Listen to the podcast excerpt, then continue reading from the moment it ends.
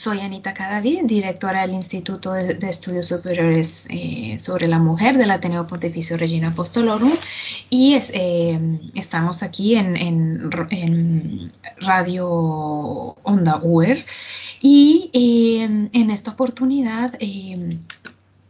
les presentaré el, trabajo de investigación que hemos hecho eh, en el instituto involucrando a investigadores de cuatro países con la idea de responder de manera concreta a las exigencias de este periodo eh, pospandémico. no,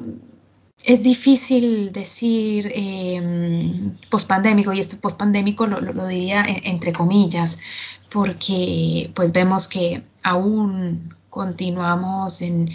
un periodo de tantas dificultades de, tipo social, económico y, que repercuten en el ámbito político. Em, el Papa Francisco el año pasado dijo que la pandemia es una crisis y de una crisis no podemos salir iguales. Esto nos ha inspirado a, buscar una manera concreta de responder y, con, con, un pensamiento eh,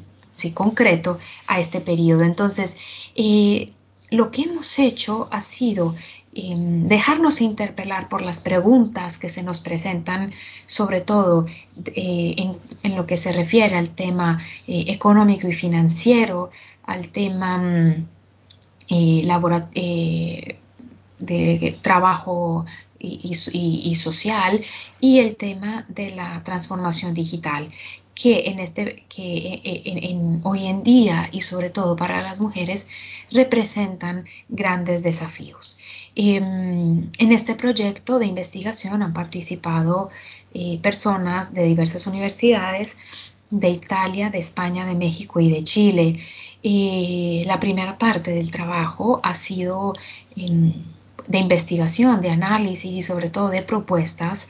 para poder, em, como una contribución específica para la creación de políticas y de, y de, medidas económicas de otro tipo. Y una segunda parte em, busca, a partir de estas propuestas, entrar en diálogo con expertos de, eh,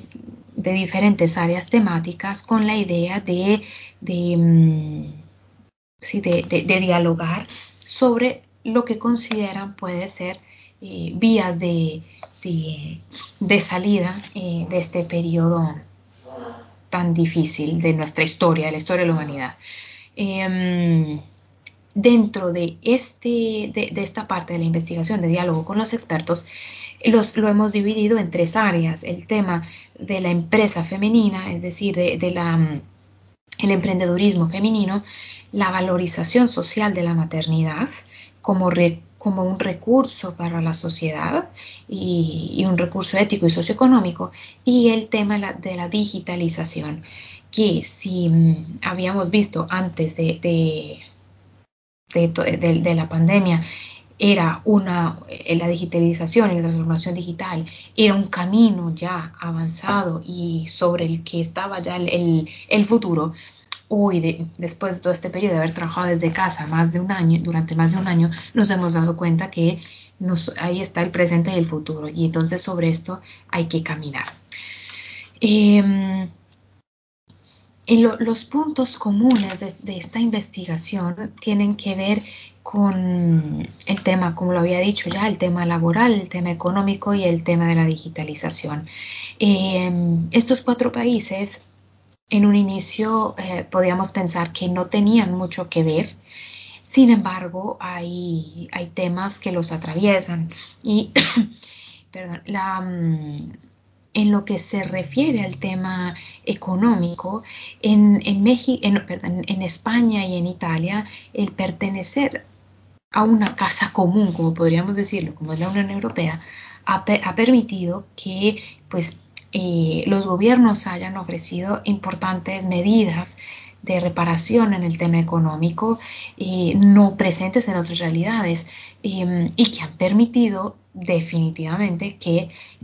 que, la gente pudiera trabajar desde casa o incluso entrar en, en periodos en los, en los que gracias con auxilios estatales no, eh, la persona se pudiera quedar en su casa con, eh, no pudiendo trabajar. Y em, cosa muy diferente es lo que ha ocurrido en México y en Chile, donde, estas ayudas no están presentes y por lo tanto se ha incrementado el, trabajo informal, lo cual ha, hecho que em, en este caso particular, las mujeres estén de una manera mucho más presente en las primeras líneas porque son eh, las que están en la... Mm, en, las cajas registradoras de los supermercados, eh, los centros de atención em, y pues en, muchos de estos ámbitos. Em, también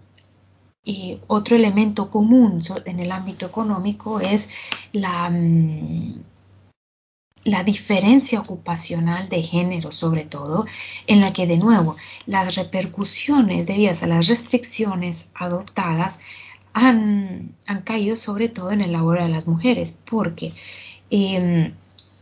los sectores económicamente más golpeados son los sectores donde hay una fuerte presencia femenina, femenina. por ejemplo, la industria hotelera, de los restaurantes y todo el tiempo, el tiempo libre, el, cuidado de sí, todo esto, todos estos, todas estas industrias. Y también el, mm, el, gender pay gap, como se dice en inglés, eh, también se, ha, se, ha, agrandado. En Chile se habla de una feminización de la pobreza y,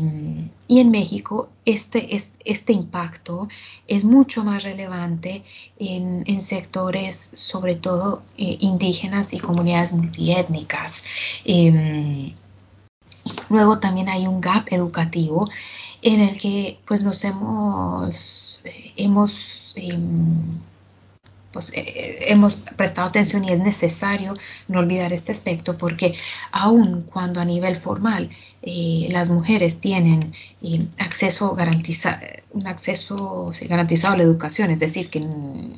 pues pueden ir a las universidades, esto no siempre es verdad. Em, en Europa se da sobre todo que las mujeres son, están mucho más presentes en las universidades pues, como estudiantes y, tienen incluso unas notas mejores que los hombres. Sin embargo, esto no se traduce necesariamente en un, en un trabajo em, congruente con sus estudios. Y en el caso de, de América Latina, hay muchos grupos sociales que no, tienen acceso a la educación, sobre todo educación superior, bien sea por temas de estereotipos, bien sea por, por problemáticas de pobreza, bien sea por la lejanía de los centros educativos. Em, y el tema de la educación es muy importante porque si se analiza la investigación, los, los lugares con mayor, con mayor educación y con un mayor nivel de instrucción y son directamente proporcionales a la resiliencia para mejorar las condiciones de trabajo de la persona. Entonces, aquí hay, que, aquí hay un elemento que no podemos eh, eh, olvidar. También otro elemento común es el, el, tema de la violencia de género, que en los cuatro países se ha, se ha aumentado y la transformación digital donde vemos que hay que continúan eh, existiendo estereotipos difíciles de, desmantelar, pero que hay que desmantelarlos porque es ahí donde está el futuro, el presente del futuro y donde las mujeres pueden eh, con un modo particular de, mm, actuar y, de, una mirada también muy especial sobre el mundo del, trabajo y sobre este mundo particular que es el del mundo digital, pueden ofrecer em, una gran contribución.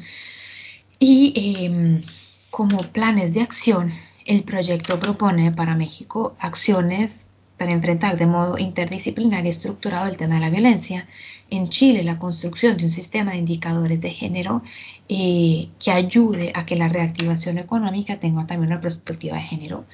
Eh, en España, em, se proponen eh, instrumentos y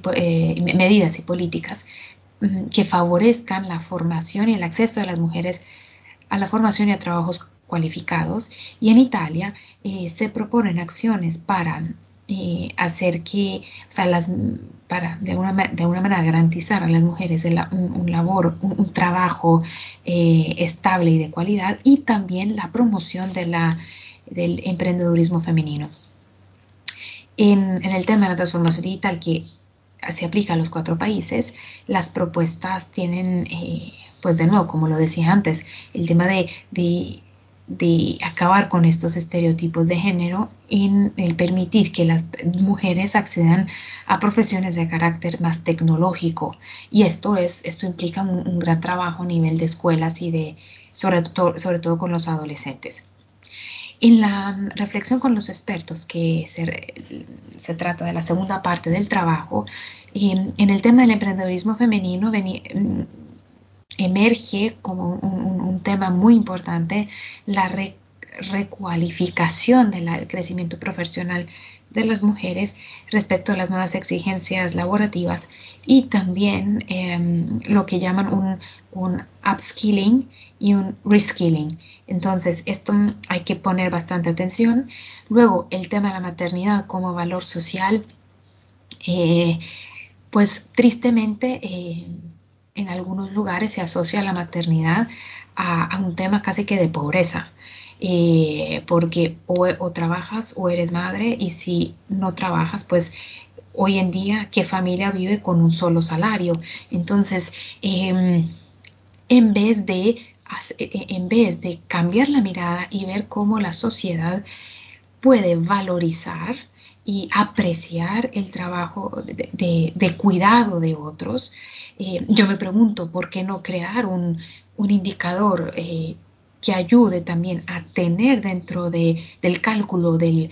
Producto Interno Bruto de cada uno de los países, tener en cuenta también el, valor agregado que tiene el trabajo de, cuidar de otros, que hemos visto que en este periodo en donde ha habido tantos lockdowns, el trabajo de los enfermeros y por poner un ejemplo, que, en su mayor, que son tendencialmente más mujeres que hombres, ha sido de una, de una importancia extraordinaria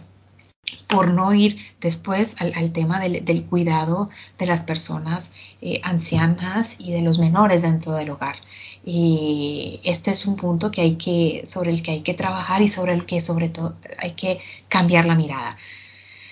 Y esto, esto es a grandes rasgos lo que ha sido nuestro proyecto. Eh, tenemos la presentación de, los resultados de manera mucho más profunda y mucho eh, eh, dialogada y con, nuestros, con, nuestros investigadores los días 28 y 29 de octubre en Roma. Y, y eh, pues agradecemos eh, la invitación a participar en este podcast y los esperamos a todos el 28 y 29. Gracias.